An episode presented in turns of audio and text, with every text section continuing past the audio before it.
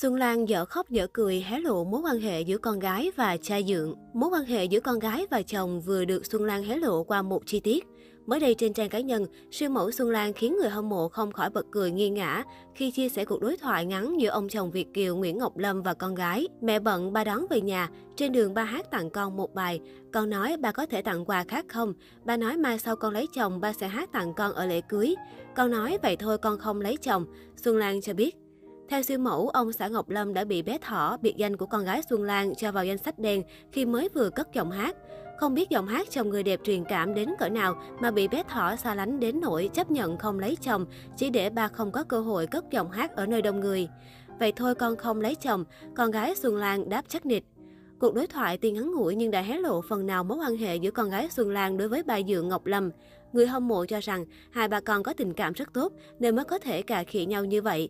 Chứ bình thường ba dượng và con vợ hay có khoảng cách và không thể thoải mái nói chuyện như bé Thỏ và Ngọc Lâm. Dưới phần bình luận, cư dân mạng không tiếc lời khen dành cho sự lanh lợi của con gái siêu mẫu, đồng thời cũng không quên an ủi tâm hồn bé bỏng bị tổn thương của ông xã Xuân Lan khi con gái không công nhận tài năng ca hát của bản thân. Câu trả lời xúc tích gọn luôn, cưng bé thỏ quá, con gái thật bá đạo, chắc ba hát dở rồi, em dễ thương quá, chắc tiếng hát của ba hay quá nên con không muốn ai nghe nữa, ba nên kiểm định lại giọng hát của ba nha.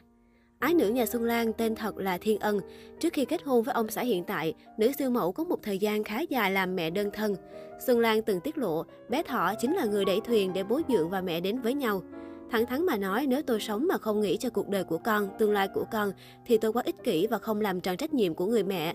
Vậy tại sao tôi không có quyền chọn lựa một người đàn ông vừa phù hợp với tôi, vừa phải yêu thương con của tôi? Rõ ràng tôi đã tìm được, cô chia sẻ.